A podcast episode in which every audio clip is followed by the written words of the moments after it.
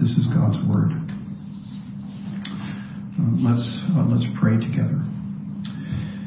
Our God and Father, uh, we thank you for revealing this truth to us.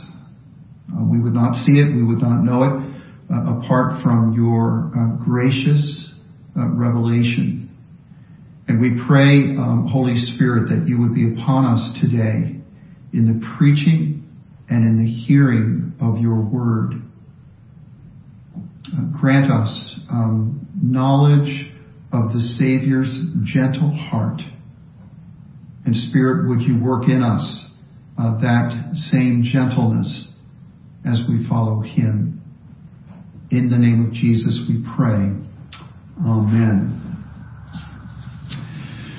Well, today uh, represents uh, one more level of uh, social distancing uh, for me and for many others these days.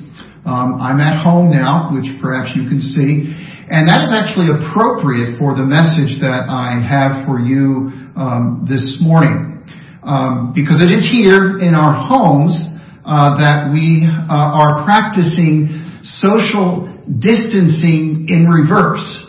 Um, here is where we are with each other um, much more of the time than we are used to. And so my question is, how is it going for you um, in your home these days? Kids, I know it is hard uh, to be around family all the time, and you want to see your kids, you want to be uh, perhaps in school, um, and yet, the way we are responding to people, our parents, our siblings, and others, the way we are responding um, may give us a peek into our hearts. And we are more impatient than we would like to believe. And sometimes we can even be mean. Well, this morning um, we are looking at um, a passage that is related in some ways to the typical passage we, we might look at uh, on Palm Sunday. Uh, it is Palm Sunday, um, and and only Matthew quotes all of Zechariah 9 verse 9 as he is explaining, describing the triumphal entry of Jesus. Uh, Zechariah had prophesied, "Rejoice greatly, O daughter of Zion! Shout aloud, O daughter of Jerusalem!" Behold, your king is coming to you, righteous and having salvation is he, humble and mounted on a donkey, on a colt, the foal of a donkey. And that word humble here in, uh, in, in Matthew 21, quoting Zechariah 9, is the same word that shows up as gentle in our passage in Matthew 21, in Matthew 11, and verse 28. Uh, my purpose then this morning is that uh, for each of us we would pursue vigorously the gentle heart of your King.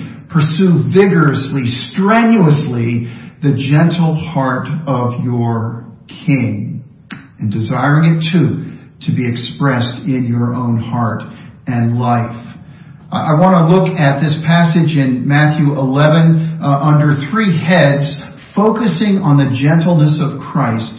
Uh, and first of all, that the king displays a gentle heart, and, and then the king disciples you in gentleness, and then finally the practice, the application, the practice of gentleness. Now, early in his ministry, uh, Jesus resisted all of the efforts that uh, people wanted to make him king. And basically he said, hush, the time is not right. Don't tell anyone. Don't tell anyone it's not time. And yet here, uh, in the, at the end of the gospel, in, um, in, Palm Sunday and Holy Week, it is clear to all uh, that the king is coming out.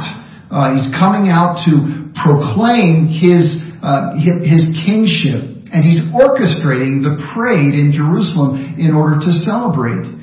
And, and, so he gets on the donkey and he rides into Jerusalem in fulfillment of Zechariah's prophecy. The crowds are celebrating, they're cheering, they're in the streets, they see the donkey, but they don't get it. They don't really understand. They've missed that he was a different kind of king. And that's what the donkey was symbolizing, a humble creature He was a different kind of king.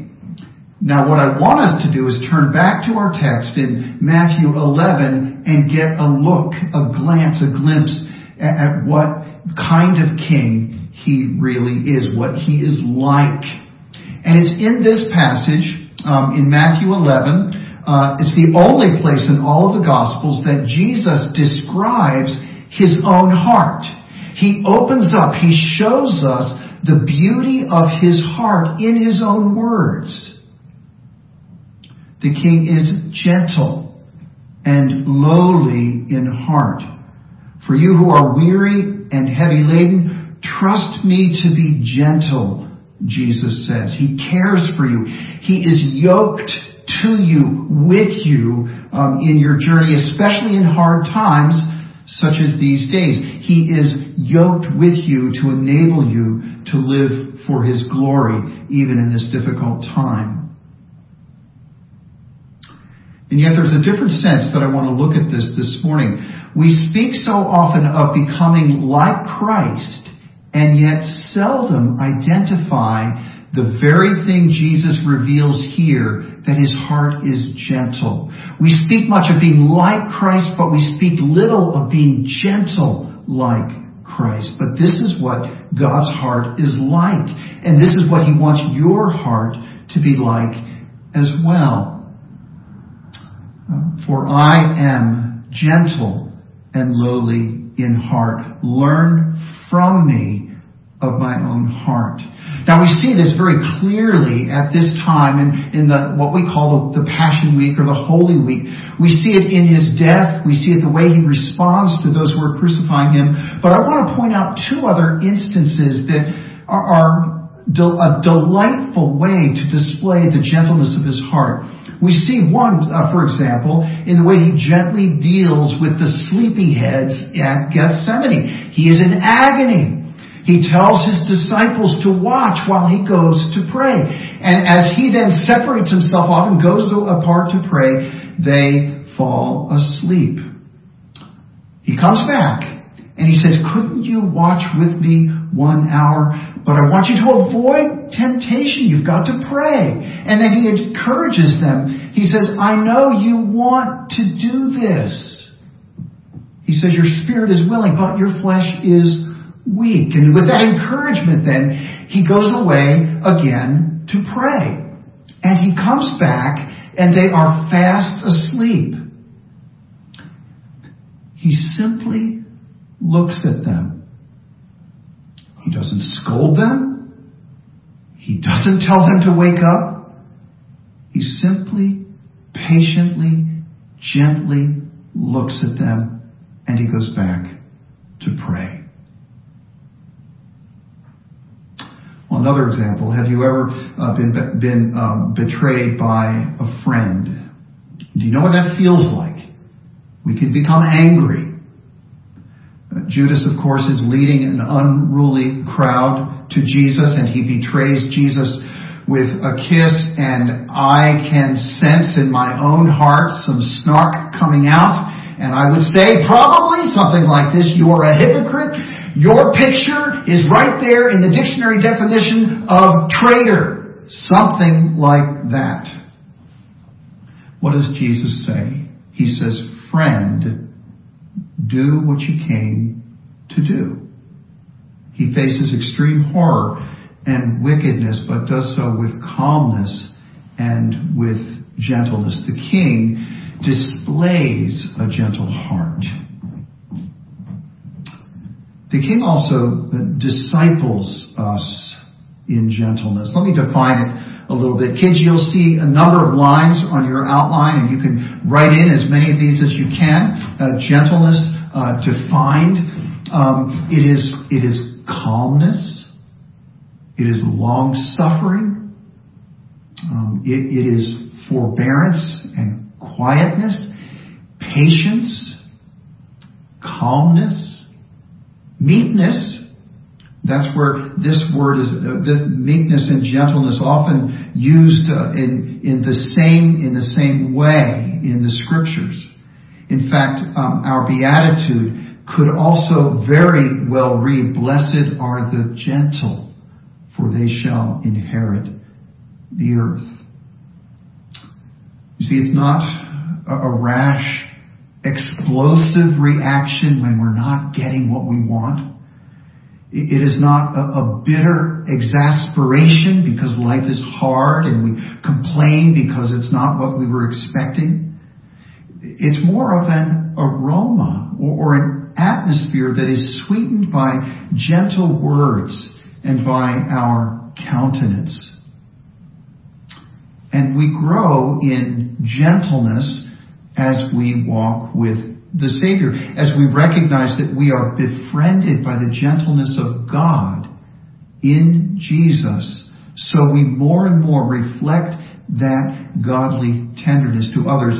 As we behold God, as we behold the Lord, the glory of God in the, in the gentle face of Jesus Christ, we are, are, are overcome with, first of all, humility.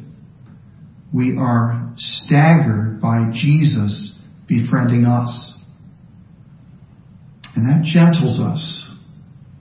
And we no longer um, spend our lives demanding that others treat us royally. We have humility. We've been be- befriended by Jesus. The second thing is a confidence in God's sovereignty, that God does in fact work all things together for good for those who love Him.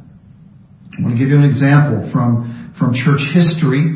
Uh, a man by the name of Jonathan Edwards, uh, one of the shining lights uh, in the intellectual sphere of the very early uh, time in our country, actually in colonial days.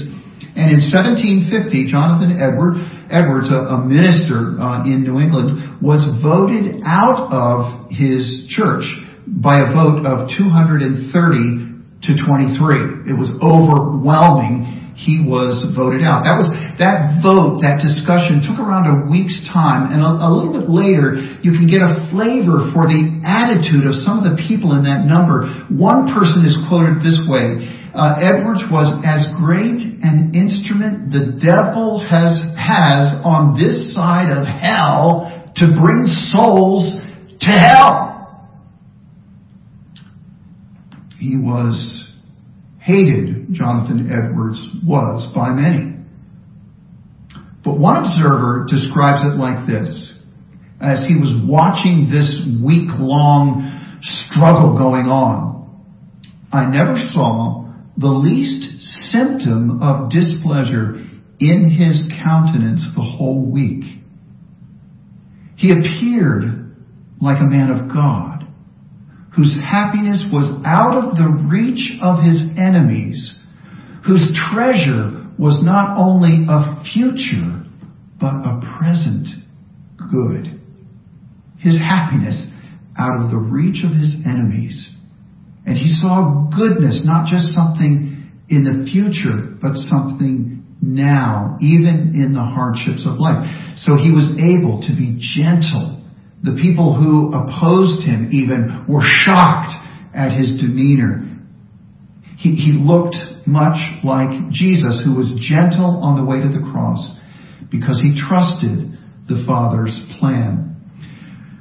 Well, I want to spend a good bit of time considering about how we can practice gentleness.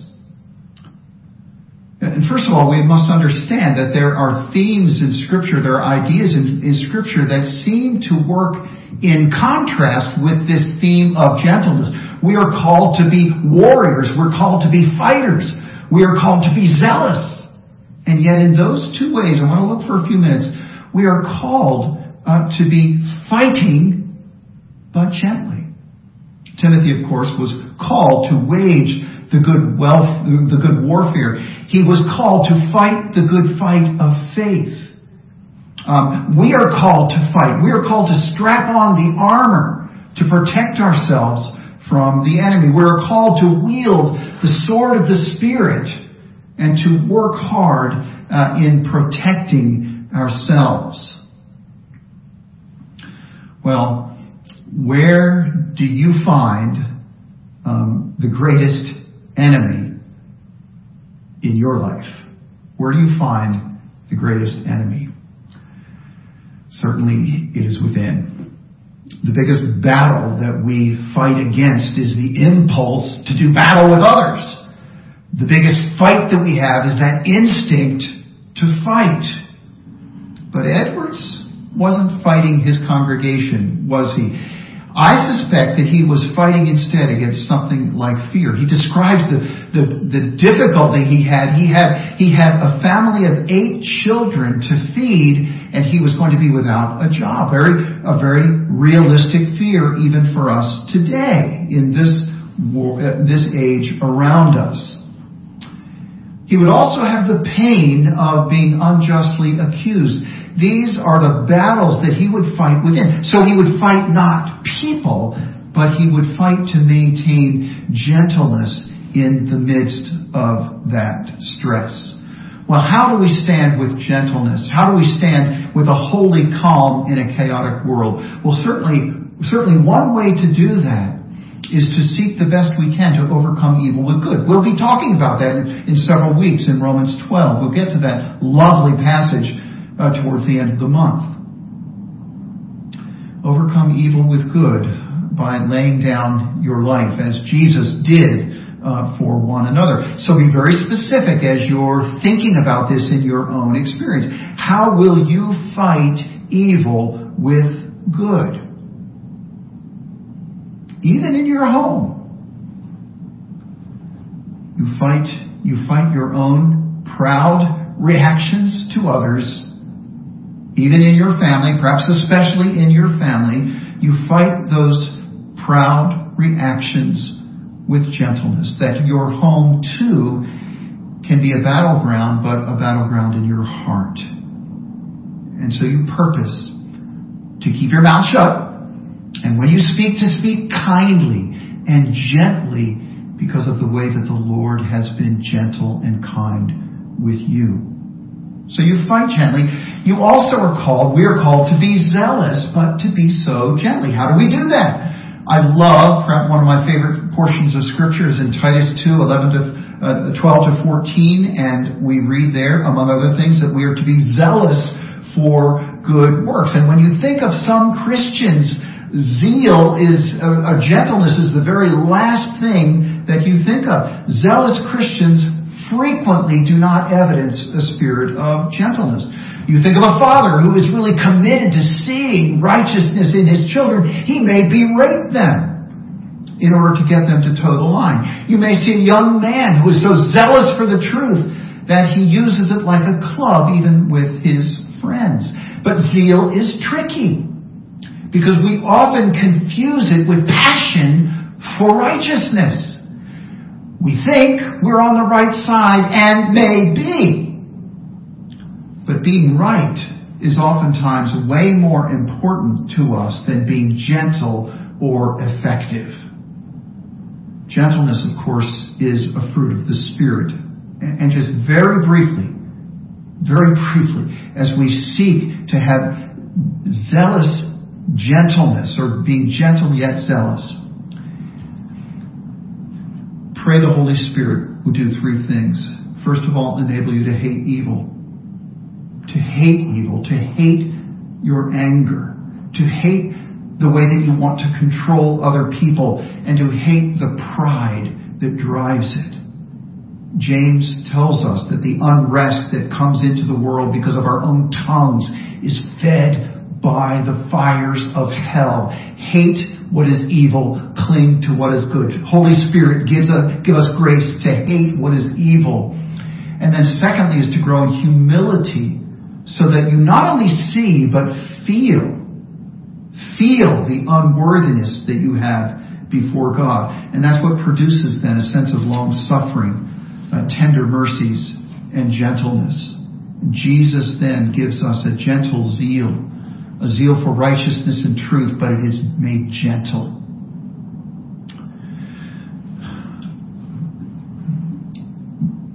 Many, many years ago, although I do remember it well even now, but many, many years ago, I used to go, excuse me,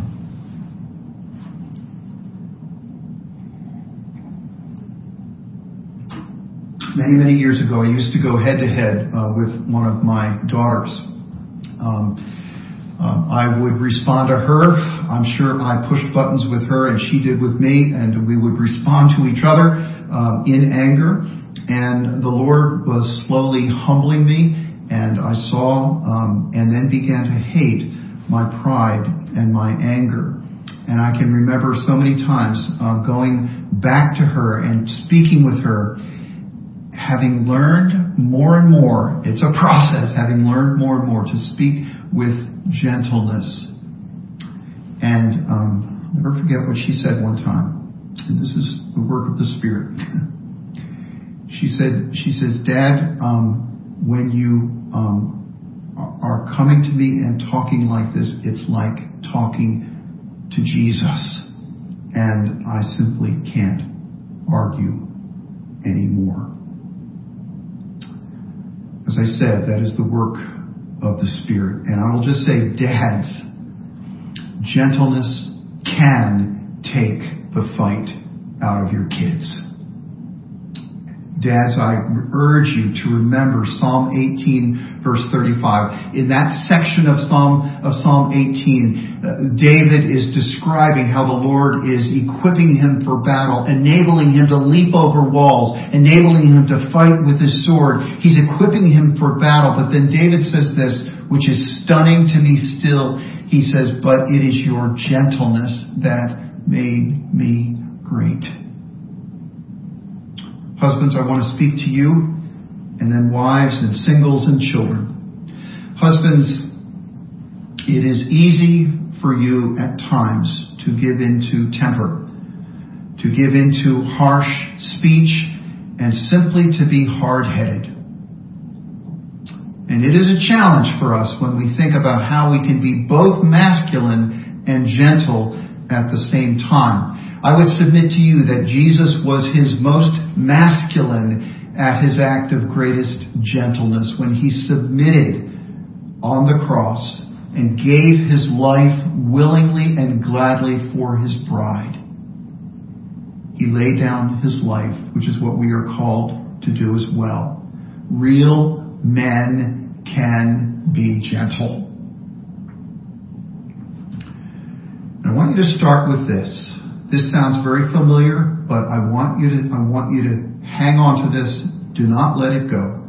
Start with a commitment to repent of arrogant speech. Repent specifically for the arrogant words.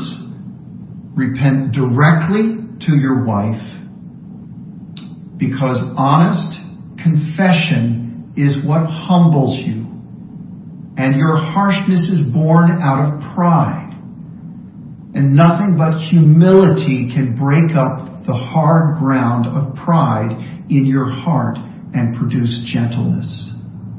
You will not change in any other way than humble and honest repentance, clinging then, then to the righteousness that the Lord Jesus gives you and remembering that you have been made new a new heart with new inclinations, new desires, and the Spirit in you to live that out. Jesus is gentle with you to make you great. Wives, uh, you remember uh, from 1 Peter chapter 3, you are called to have a gentle and quiet spirit. Um, that's actually what we're all called to have, that gentle spirit and be quick to listen and slow to speak. And yet for wives, there is perhaps a particular need for this call to be gentle and quiet in spirit. Now it is right and good uh, for you to want your husband to be more gentle with you and with your kids. That is good and right. It is a holy desire. But do you rip into him when he just doesn't get it? Or do you simply ignore it? Perhaps because it's so pervasive or so hard, so ingrained. My dear sisters, you are responsible to speak with him, to be his helper at home. And I would ask you, I would call you, urge you to consider before you speak something like this. I want you to ask yourself, how can I say this in a way that he knows that I'm for him and not against him? Think about it. Think about that. Something like this. Thank you for all that you do. And I appreciate it when you, whatever, whatever it is. And then you ask, may I share something with you that I think you would want to know? Perhaps regarding the way that you're affecting the kids. That's courage, wives. It's important. It is the help that your husband needs. And keep in mind that Jesus is gentle with you too in order to make you great. Singles,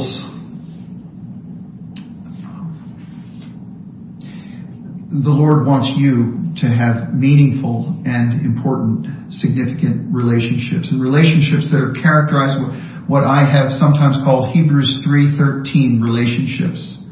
And that is this, exhort one another every day as long as it is called today that none of you may be hardened by the deceitfulness of sins.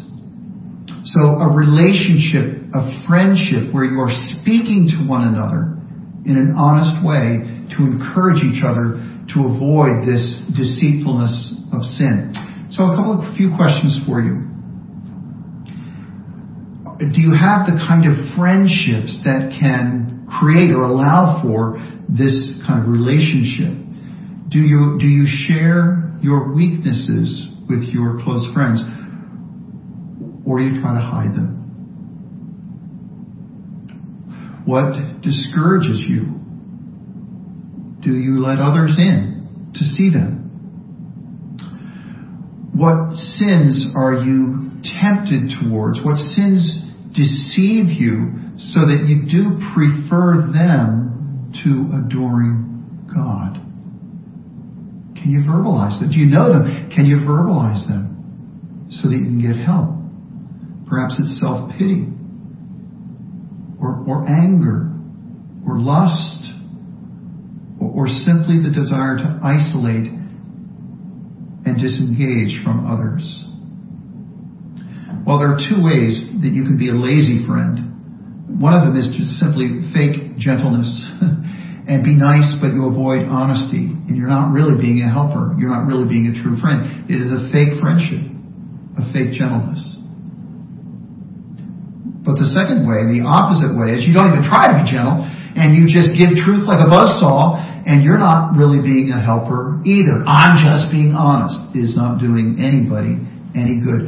But you too can be an honest, helpful, and edifying friend as you gently lay out, as I've said, some of your own matters that, that you need friends to help with. And as you do so, they will return in kind. You can be an honest, helpful, edifying friend. You see, Jesus is gentle with you too to make you great. The children, finally, I want to address you for just a moment. Um, you might you might say by this time in our um, sheltering at home that uh, being uh, gentle with annoying siblings or being peaceable with parents who expect the strangest things from you just seems impossible. And you may even become angry these days. Well, what are you going to do about that? What you and I must recognize that we are selfish, aren't we? You and I. Deep down, we're selfish individuals. And that is sin. And Jesus receives sinners.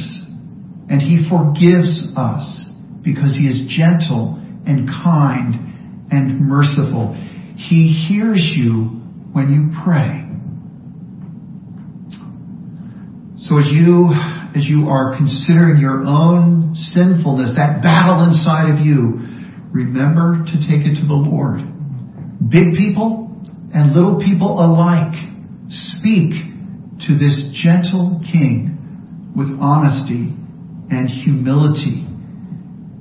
God have mercy on me. Let me name it. God have mercy on me, the sinner. And he hears your prayer because Jesus is gentle with you in order to make you great as well. Let's pray together. Our God and Father, our Lord Jesus Christ, we marvel at you this day. We are fascinated to consider that you, um, whom we sometimes see as remote from us, perhaps even uncaring or too busy, that you have a gentle heart that you are gentle towards us and full of mercy. And we pray that this day, if there is anyone within the sound of my voice who has not come humbly to Jesus and acknowledging I am a sinner and I need mercy, please forgive me. That Holy Spirit, you would work that in their hearts. And we pray these things in the name of Jesus, the Prince of Peace, who rules in our hearts, rules in our lives, rules in our homes to make us great.